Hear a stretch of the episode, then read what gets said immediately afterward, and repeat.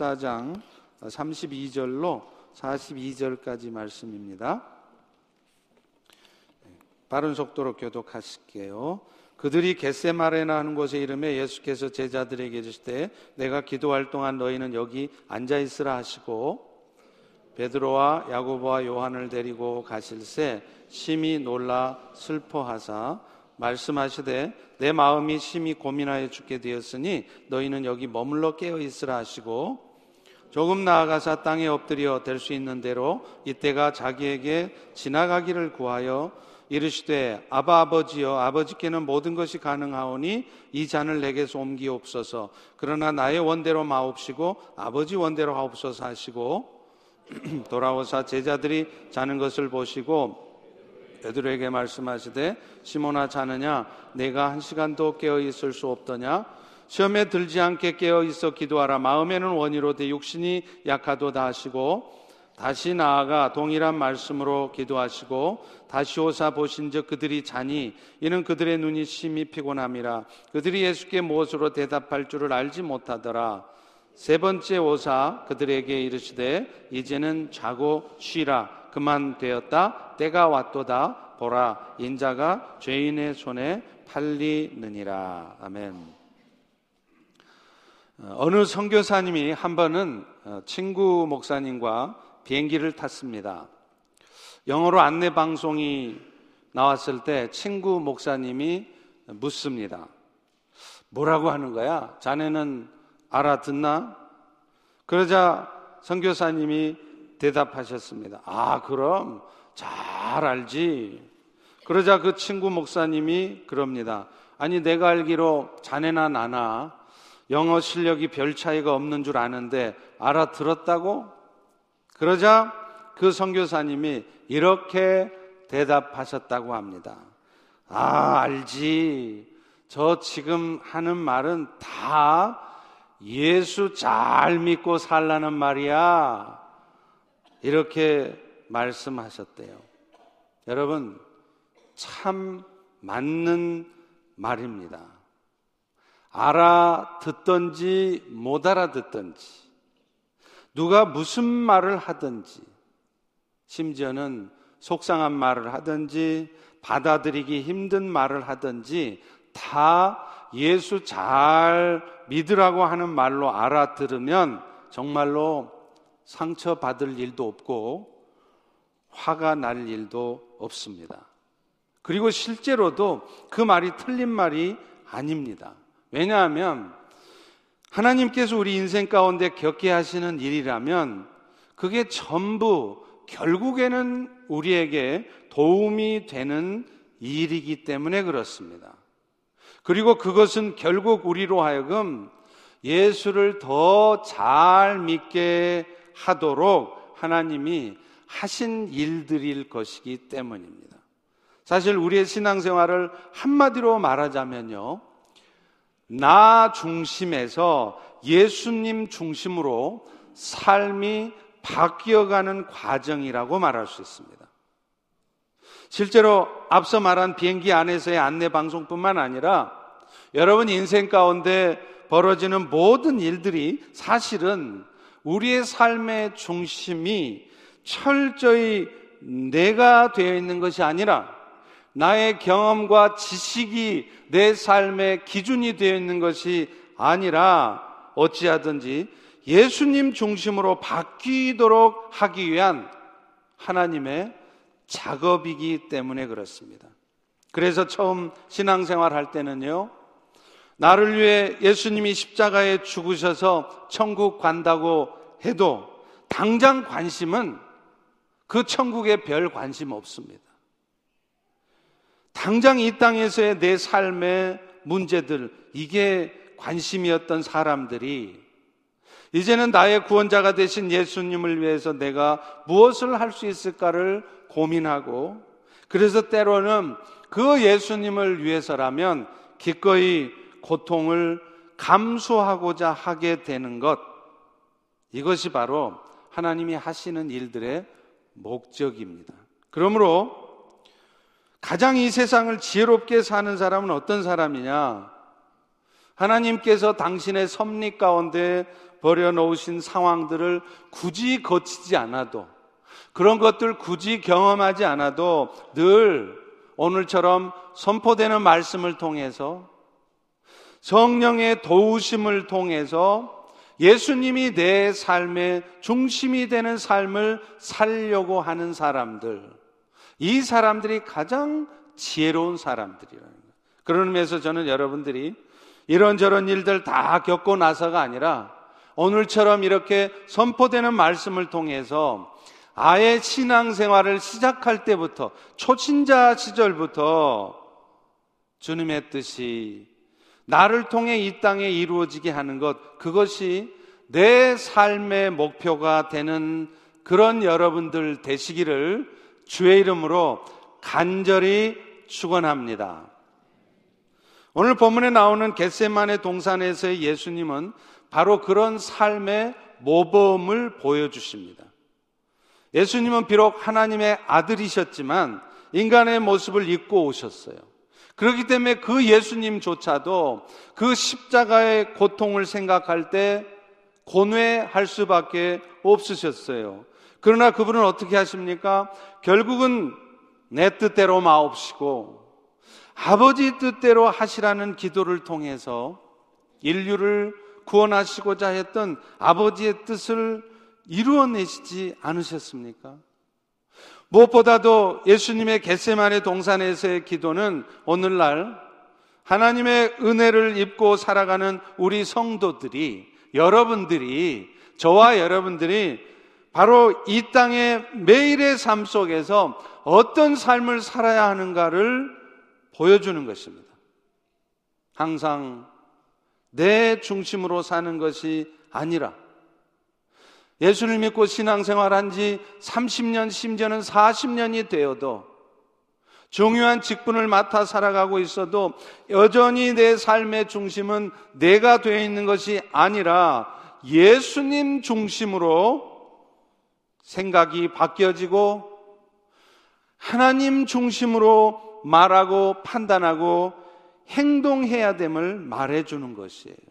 그래서 기도조차도 항상 내 뜻 이루어지기만을 구하는 것이 아니라 하기 싫어도 부담스러워도 아버지의 뜻을 이루어 드리도록 기도해야 된다는 것을 깨닫게 하는 것입니다. 그야말로 오늘 예수님이 하신 이 겟세만의 동산의 기도는 예수님 자신이 가르쳐 주신 그 기도의 모범을 모범을 스스로 보여 주신 것입니다.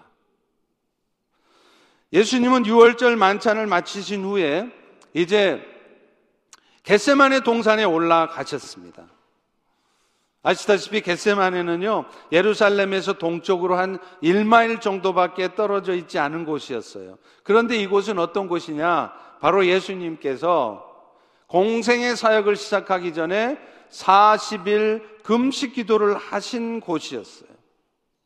그리고 그분 자신이 공생의 동안에도 종종 어려운 일이 있을 때마다 습관을 쫓아서 나가서 기도했던 곳, 그곳이 바로 겟세마나였던 것입니다. 그런데 예수님은 자신의 이 땅에서의 삶을 마치는 이 마지막 순간에도 바로 그곳, 겟세만의 동산에서 기도를 하십니다. 자, 그런데 평소 같으면요, 예수님 혼자 조용히 기도하러 올라가실 거예요. 그런데 제자들이 그 예수님을 따라갑니다. 제자들도 이 6월절 만찬을 하면서 예수님이 하시는 말씀을 들으면서 이건 뭔가 심상치 않다. 뭔가 특별한 일이 일어날 것 같다라는 느낌을 가졌던 것이겠죠. 그런데 예수님 역시도 그 따라오는 제자들을 물리치지 않으십니다. 그리고서는 그 12명의 제자들 중에 세 제자, 그러니까 베드로와 요한과 야고보만을 데리고 겟세만의 동산에 올라가서 그들 역시도 자기와 함께 기도해 주시기를 구하는 것이에요. 오늘 본문 32절부터 34절을 보십시오. 내가 기도할 동안 너희는 여기 앉아 있으라 하시고 그 12명 제자들 중에 특별히 3명만 골라요. 참 우습죠? 예수님은 12명 제자들을 골고루 사랑하실 것 같고 공평하게 대하실 것 같은데 영적인 부분에 있어서만큼은 구분하셨다는 것을 알 수 있어요. 그래서 베드로와 야고보와 요한만을 데리고 가셨습니다. 그러면서 내 마음이 심히 고민하게 되었으니 너희는 여기 머물러 깨어 있으라 이렇게 말씀을 하시는 거예요. 예수님께서 새 제자들에게 깨어 있으라고 부탁하신 것은요. 그냥 단순히 잠자지 말고 깨어 있으라 그 말이 아니었습니다. 인류의 구속을 위해서 당신이 겪어야 될 그 극심한 고통을 생각할 때 이 하나님께서 아버지께서 나에게 주신 그 사명을 잘 감당할 수 있도록 나를 위해서 기도해 달라고 부탁하신 것입니다. 그리고 사실은요, 제자들은 자기 자신들을 위해서도 정신 차리고 기도했어야 마땅한 것이에요. 왜냐하면 지금부터 예수님께서 당하실 그 시련은 예수님의 고난으로만 끝나는 게 아니라 그 예수님 때문에 그 예수님을 따라다니는 제자들도 앞으로 겪어야 될 시험과 고통이었기 때문에 그런 것입니다. 그런데 안타깝게도 그 제자들은요, 그 예수님의 그런 의도를 눈치를 채지를 못해요. 그래서 오늘 본문 37절에 보십시오. 제자들이 자는 것을 보시고 시몬아 베드로야 자냐? 네가 지금 한 시간도 나를 위해서 깨울 수 없냐? 그렇게 물으시는 거예요. 오늘 예수님은 이 자리에 앉아 계신 여러분들에게도 똑같이 물으십니다. 네가 나를 위해서 이 땅에 무너져가는 교회들을 위해서 이 땅에 죽어가는 수많은 영혼들을 위해서 한 시간도 깨어 있을 수 없더냐 물으시는 거예요. 그런데 이들이 그럴 수밖에 없었던 이유는 그들은 먼저 예수님이 왜 십자가에 죽으시는지 그 이유를 몰랐어요. 그러니까 그들이 얼마나 영적으로 무지했는가를 알 수 있습니다. 사실 그렇습니다. 영적으로 무지할 때 기도하지 않아요. 내가 지금 기도할 수밖에 없고 기도하지 않으면 안 된다는 사실을 영적으로 분명히 깨닫고 있다면 아무리 피곤해도 아무리 하기 싫어도 부담스러워도 하는 것입니다. 그런데 오늘날 우리가 기도하지 않고 있다는 것은 그만큼 우리가 영적으로 무지해 있다는 거예요. 제자들이 그랬습니다. 그리고 무엇보다도 그들 자신의 육신의 연약함 때문이었죠. 그래서 오늘 본문 38절에도 예수님은 그 연약함을 아시는 듯 말씀하세요. 우리 다 같이 한번 읽습니다. 시작. 시험에 들지 않게 깨어 있어 기도하라. 마음에는 원이로되 육신이 약하구나. 오늘날 우리도 그런 부분이 있잖아요. 베드로전서 5장 8절 9절의 말씀처럼 우리는 근신하고 깨어 있어야 돼요. 왜 그럴까요? 우리의 대정마귀가 우는 사자와 같이 두루 삼킬 자를 찾고 있기 때문에 그래요. 심지어는요, 여러분이 지금 이 거룩한 예배 자리에 나와서 예배를 드리고 있는 이 순간에도 사탄은 밀가부르듯이 여러분의 마음을 까 뒤집습니다. 저거 뭐야? 저거 맞는 말이야? 저 저래도 되는 거야? 저게 나하고 무슨 상관인데? 하나님의 말씀을 의심하고 하나님의 말씀을 내 기준과 내 생각대로 재단하고 그래서 사탄은 그런 여러분들의 마음을 지금 이 예배 드리고 있는 이 순간조차도 밀가부르듯 뒤집고 있는 거예요. 그런데 우리는 문제는 그걸 분별을 못 합니다. 영적으로 둔감하기 때문에 그래요. 깨어서 기도하지 않기 때문에 내 생각에 스스로 말려 들어가요. 내 생각에 빠져버리는 거예요. 그래서 결국은 사탄이 좋을 대로 생각하고 말하고 행동하게 되는 것입니다. 어떤 사탄의 역사 앞에서도 정신 바짝 차리고 시험에 들지 않아야 되는데요. 자신도 모르는 사이 시험에 빠져들고요. 심지어는 자신이 지금 시험에 빠져 있다는 것조차 알지 못한 채로 그저 그 어둠에 빠져 있는 것입니다. 이것이 바로 우리의 육신의 연약함이죠. 어찌되었든 십자가의 죽으심을 앞두고 하나님의 아들이신 예수님도 인간의 모습을 입고 오셨기 때문에 다시 말하면 인간의 육신을 입고 계셨기 때문에 두려운 마음을 가지셨어요. 그래서 예수님께서 처음 기도하실 때는 오늘 여러분이 그렇게 기도했을 것처럼 아버지요, 이 고난의 잔을 할 수만 있으시다면 비껴가게 해 주십시오. 아버지, 내가 너무 힘듭니다. 그러니까 혹여 혹여 사정 봐주시거들랑 이 힘든 시간을 내 삶에서 지나치게 패스시켜 주십시오. 그렇게 여러분이 기도하는 것처럼 예수님도 처음에는 그렇게 기도하셨어요. 원래 유대인들의 기도의 자세는 세 가지가 있습니다. 서서 기도하는 게 있고요. 그 다음에 무릎을 꿇고 기도하는 게 있고, 아예 엎드려서 기도하는 것이 있습니다. 저도 새벽 기도 때 새벽 기도 끝나고 나서 말씀 끝나고 나서 우리 성도님들 기도하는 모습들을 보면 참 다양해요. 어떤 분은 다 엎드려서 기도하세요. 그러면 그 모습만 봐도 얼마나 은혜가 되는지 몰라요. 그런데 엎드려서 기도하는 것은 가장 간절하게 가장 겸손한 마음으로 기도하는 것입니다. 여러분도 지금 기도할 때 어떻게 기도하시나요? 안 하는 것보다 하는 게 낫지만 그냥 침대 뒤로 벌렁 뒤집어져서 할렐루야 오늘 하루도 복된 하루 되게 하심에 감사합니다. That's all. 사요나라.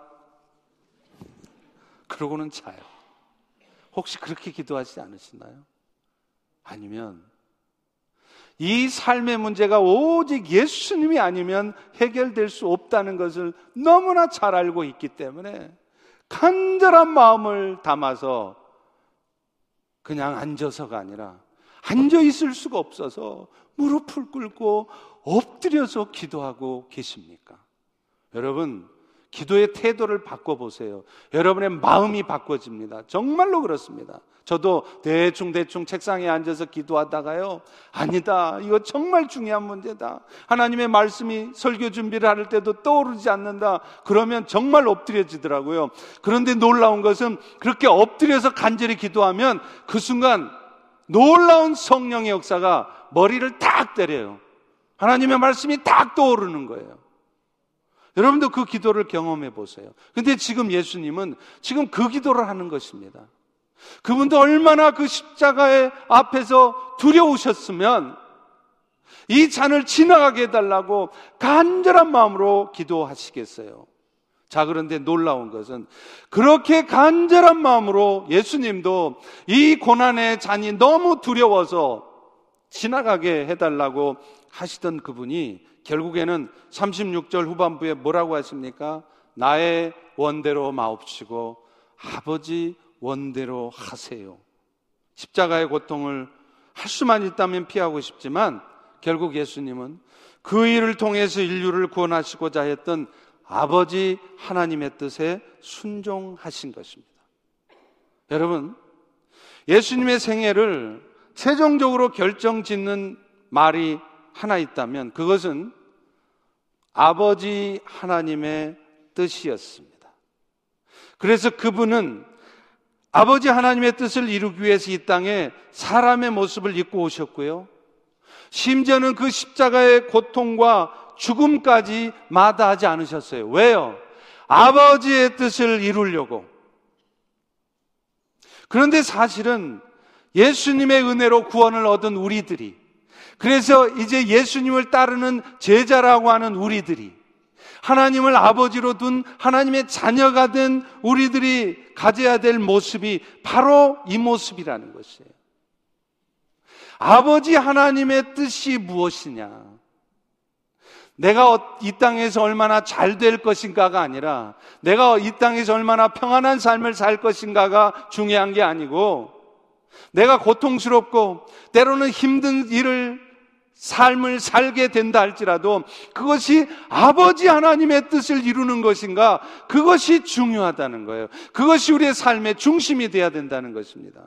그리고 이것이 바로 예수님이 우리에게 가르쳐 주신 기도의 본질이기도 하죠. 여러분, 예수님께서 우리에게 기도를 가르쳐 줬어요. 근데 그거는 사실은 우리에게 기도의 방법을 가르쳐 준 게 아닙니다. 우리가 하나님 앞에 어떤 삶을 살아야 하는지에 대한 삶의 태도를 가르쳐 주신 거예요. 아시다시피 주기도문은 여섯 가지 기도 제목이 있잖아요. 근데 그 기도 제목 중에 가장 중심된 기도 제목이 뭘까요? 일용할 양식을 주시옵소서. 우리의 죄를 용서해 주시옵소서. 그게 가장 중요한 제목일까요? 아니에요. 일용할 양식도 건강도 우리의 죄를 용서해 주시는 것도 우리가 악의 시험에 빠지지 않게 해주시는 것도 다 뭐를 위한 것이냐? 하늘의 뜻이 나를 통해 이 땅에 이루어지는 것, 이것이 주님이 가르쳐 준 기도의 핵심이었습니다. 바꿔 말하면 오늘 우리가 정말로 정말로 신앙의 초보 수준을 벗어나서 신앙이 정말 성숙해져 있다면 우리의 드려야 될 기도이고 우리가 가져야 될 삶의 태도라는 것입니다. 그렇기 때문에 기도를 해도요, 안 하는 것보다 낫죠, 그래도. 그런데 맨날 세상 것 붙들고 기도하면요, 미안하지만 응답 안 됩니다. 제가 예언할게요. 이제 여러분이 예수 믿고 신앙생활 한 지 1, 2년밖에 안 된 초신자 수준이라면 어쩌면 여러분이 뭘 구하시든지 웬만하면 다 응답해 주세요. 그런데 이제 신앙생활 한 지 10년, 20년이 되고 중직자고 중요한 직분 맡고 그랬음에도 불구하고 여전히 삶의 중심이 내가 돼서 기도를 해도 맨날 나에게 필요한 거, 내가 요구되는 거 그런 것만 구하고 있으면 미안하지만 그런 기도에는 하나님은 더 이상 응답 안 하십니다. 기도란 내가 바라는 것을 하나님께로부터 받아내는 것이 아니라 사실은 기도를 통해 나의 뜻이 하늘의 뜻과 부합, 부합되게 튜닝되게 하는 작업이기 때문에 그래요. 여러분 실제로 그거 경험해 보셨죠? 처음에 어떤 제목을 가지고 막 기도했어요. 근데 어떤 순간 성령께서 나에게 깨닫게 하시는 거예요. 아, 내가 지금 이 기도하는 이 제목이 아무래도 아버지 하나님의 뜻이 아닌 것 같다. 그래서 여러분도 모르게 그 기도의 제목을 바꾸신 적 혹시 없으신가요? 그게 바로 성령이 역사하셔서 그런 거예요. 성령께서 여러분을 깨닫게 하시는 거예요. 아버지 마음을 알게 하는 겁니다. 기도라는 것은 나에게 필요한 것을 아버지한테 막 졸라대 가지고 이거 되게 해주세요. 이거 계약되게 해주세요. 이거 비즈니스 이루어지게 하세요. 그게 아니라 그 기도의 과정 속에서 하나님과 영혼의 호흡을 하면서 내 삶이 아버지 하나님의 삶에 튜닝 되는 것. 그것이 기도입니다. 그렇기 때문에 20년, 30년을 신앙생활 했으면서도 여전히 여러분 인생에 필요한 거나 구하고 있으면 그런 기도에는 하나님의 응답 안 하세요. 간절히 기도해도 안 하십니다. 사실 우리의 기도가 응답되지 않는 경우가요, 대부분 보면 내 뜻대로 구하기 때문일 때가 많아요. 그런데 반대로 결단하고 아버지의 뜻을 구해 보세요. 이게 내 뜻인지 아버지 뜻인지 잘 모르겠거든. 이렇게 해주세요. 저렇게 해주세요. 그렇게 기도하지 마시고요. 기도 제목 바꾸세요. 뭐로요? 아버지 하나님, 아버지 뜻 이루세요. 이렇게 돼도 좋고 저렇게 돼도 좋으니까 나 잘 모르겠으니까 절로 가는 게 하나님 뜻인지 일로 가는 게 하나님 뜻인지 잘 모르겠으니까 아버지 뜻대로 하세요. 그러면 어떤 응답도 다 기도의 응답인 줄로 믿으시기 바랍니다. 다 응답받게 돼 있어요. 왜 기도 응답이 없느냐? 내 뜻대로 구하니까 그래요. 삶의 중심이 여전히 내가 되어 있으니까 기도 응답이 안 되는 것입니다.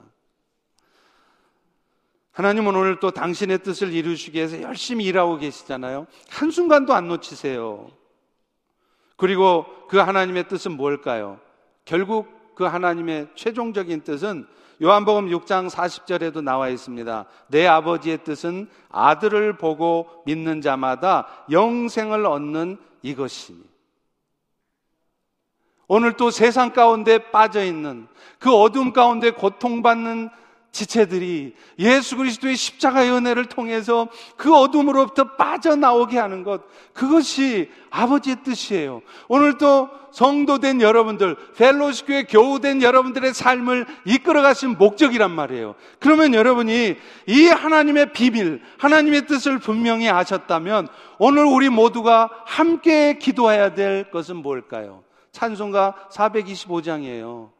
병이 나고 고통스러운 일이 찾아와도 자꾸만 그 고통 사라지게 해달라고만 기도하는 것이 아니라 결국에는 주님의 뜻 이루시옵소서. 병이 나아도 좋고 안 나아도 좋으니까 진흙과 같은 날 빚으셔서 정말 예수님 닮아 더 겸손해지고 더 온유한 사람 되게 해주세요. 그래서 그런 나의 삶을 통해 오늘도 세상의 어둠 가운데 빠져 있는 사람들이 나를 보고 예수를 보게 하세요. 그래서 그들의 영혼이 구원되게 해주세요. 이렇게 기도해야 하는 것입니다.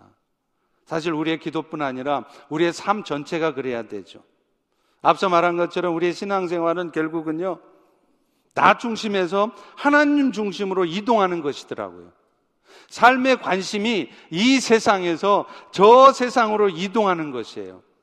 그래서 죽음조차도 이 세상에서 저 영원한 진짜 생활은 세상으로 가는 과정으로 이해하고 있기 때문에 죽음조차 두려워하지 않을 수 있게 되는 것입니다. 여러분이 신앙생활을 30년, 40년을 했는데도 여전히 여러분의 마음속에 죽음에 대한 두려움이 혹시 있으세요? 그렇다면 여러분은 신앙생활을 제대로 잘 하신 것이 아닙니다.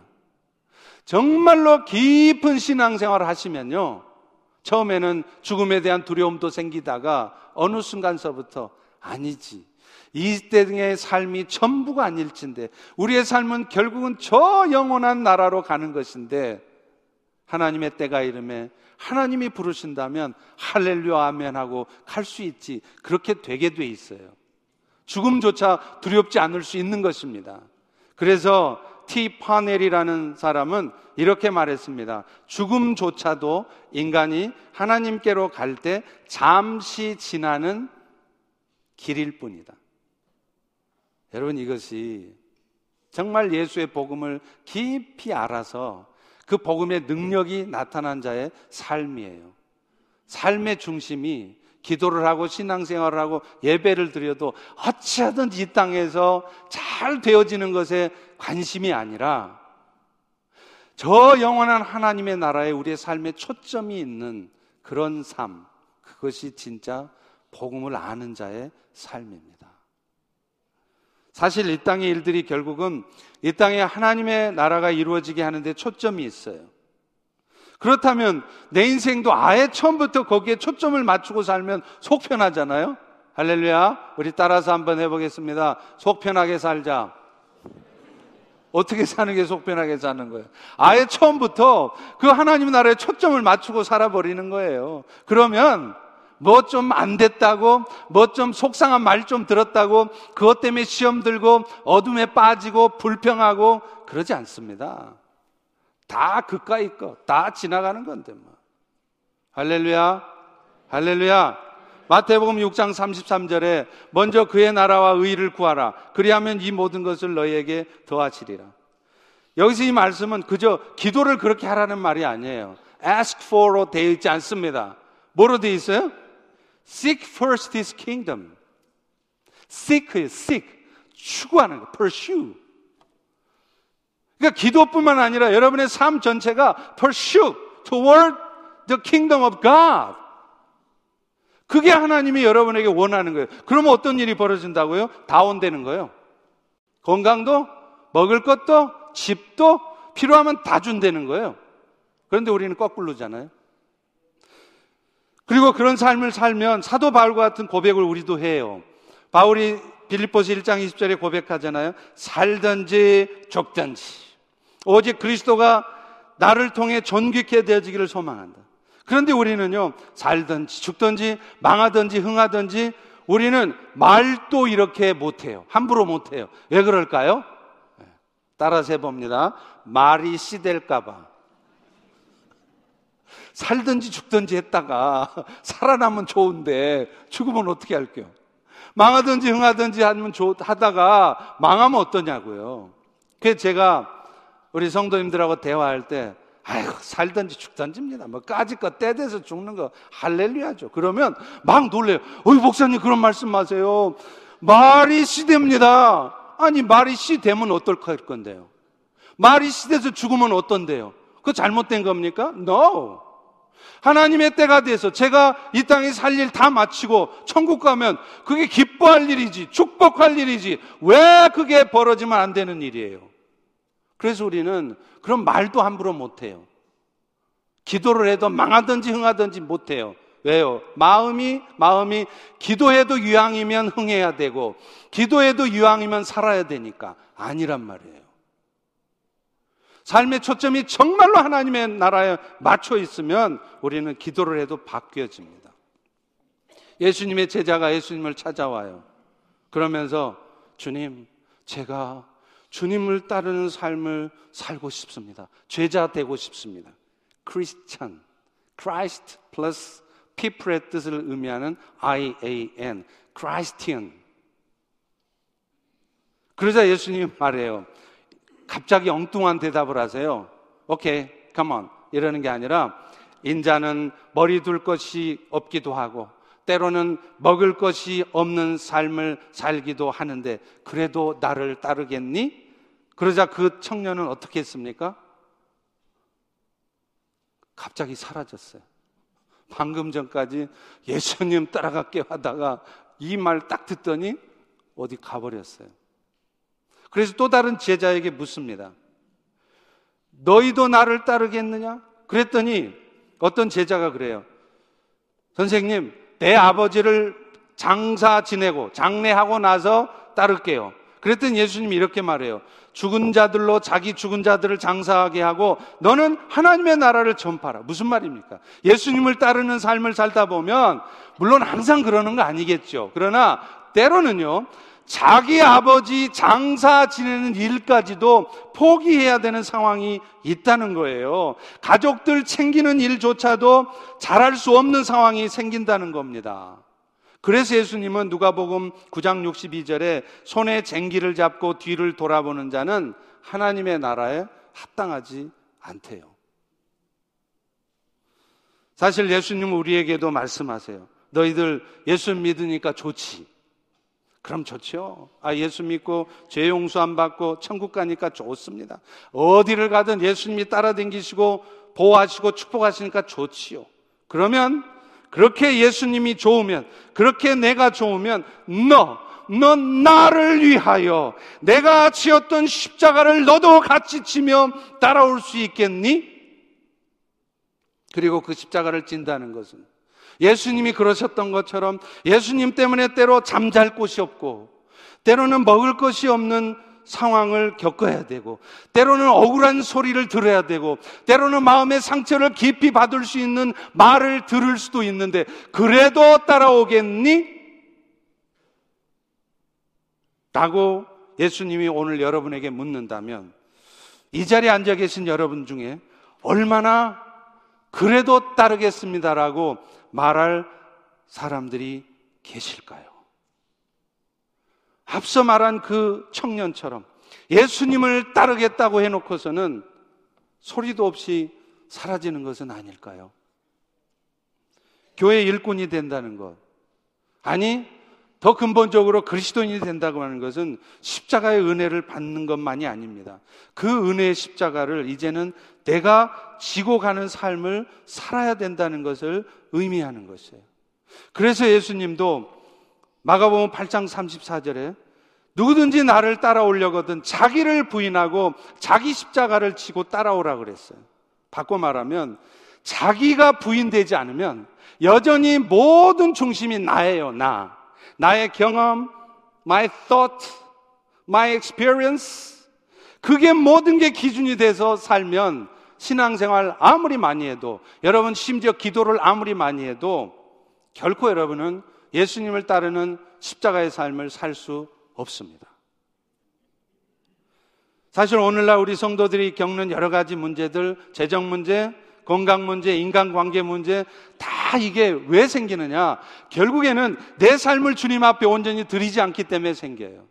여전히 나의 기준으로 내 뜻대로 내 인생을 이끌어 가려는데 그게 잘 안 되거든요. 그러니까 속상한 거예요. 그러니까 마음이 어두워지는 거예요. 늘 기뻐하지 않고 맨날 슬프고 분통 터지고 억울하고 신앙생활이 힘들고 이유가 뭡니까? 내 삶을 주님 앞에 던지지 않으니까. 여전히 내 기준이니까 그렇다는 것이죠. 사랑하는 성도 여러분, 예수님 역시도 처음에는 자신을 위한 기도를 드렸습니다. 그래서 예수님은 여러분의 연약감을 이해하세요. 알고 계세요. 그런데 언제까지? 언제까지 그렇게 연약감 속에서 맨날 내 필요한 거나 하나님 앞에 구하다가 기도 좀 몇 번 해보다가 기도 응답 안 되니까 이제는 기도조차 하지 않고 교회와 멀어져 하나님과 멀어져 신앙생활은 하는 둥 마는 둥 왜 그렇게 언제까지 그렇게 어둠에 빠져 사시렵니까? 문제의 이유는 딱 하나입니다. 내 삶의 주인이 밖에 있지 않는 거예요. 내 삶의 주인이 여전히 내가 돼 있는 것입니다. 사랑하는 성도 여러분, 결국 예수님도 하나님의 뜻 이루어지기를 소원하는 기도를 드렸어요. 오늘도 우리의 삶이 그렇게 돼야 되는 것입니다. 그것은 내 생각을 내려놓는 것입니다. 내 뜻대로 되지 않는 현실 앞에 좌절하거나 분노하거나 불평하지 않는 것입니다. 특별히 오늘 우리 함께 기도할 때 여러분들도 좀 내 뜻대로 뭔가가 되게 기도하지 마시고 오늘은 여러분을 한번 내려놓는 기도를 했으면 좋겠어요. 그래서 내 뜻을 내려놓고 주님 뜻 이루는 그런 기도를 하시기 바랍니다. 그러면 놀랍게 여러분의 마음에 그 순간에 하늘로부터 위로와 평강이 그리고 무엇보다도 뭔가 얽매여 있던 마음속에 자유함이 찾아오게 될 것입니다. 이 은혜가 우리 모두에게 있기를 축원합니다. 기도하겠습니다. 하나님, 오늘도 내 삶이 어떤 삶이 되어야 될지 우리에게 알게 도와주시고 또 깨닫게 해주셔서 감사합니다. 여전히 내 삶의 중심에 내가 돼 있지 않게 도와주시고 예수님 중심의 삶을 살 때 내 인생 전부를 그분 앞에 던질 때 오히려 자유함과 기쁨과 그리고 오히려 놀라운 하나님이 예비하신 축복이 임하는 것을 보게 하옵소서. 예수님 이름으로 기도합니다. 아멘.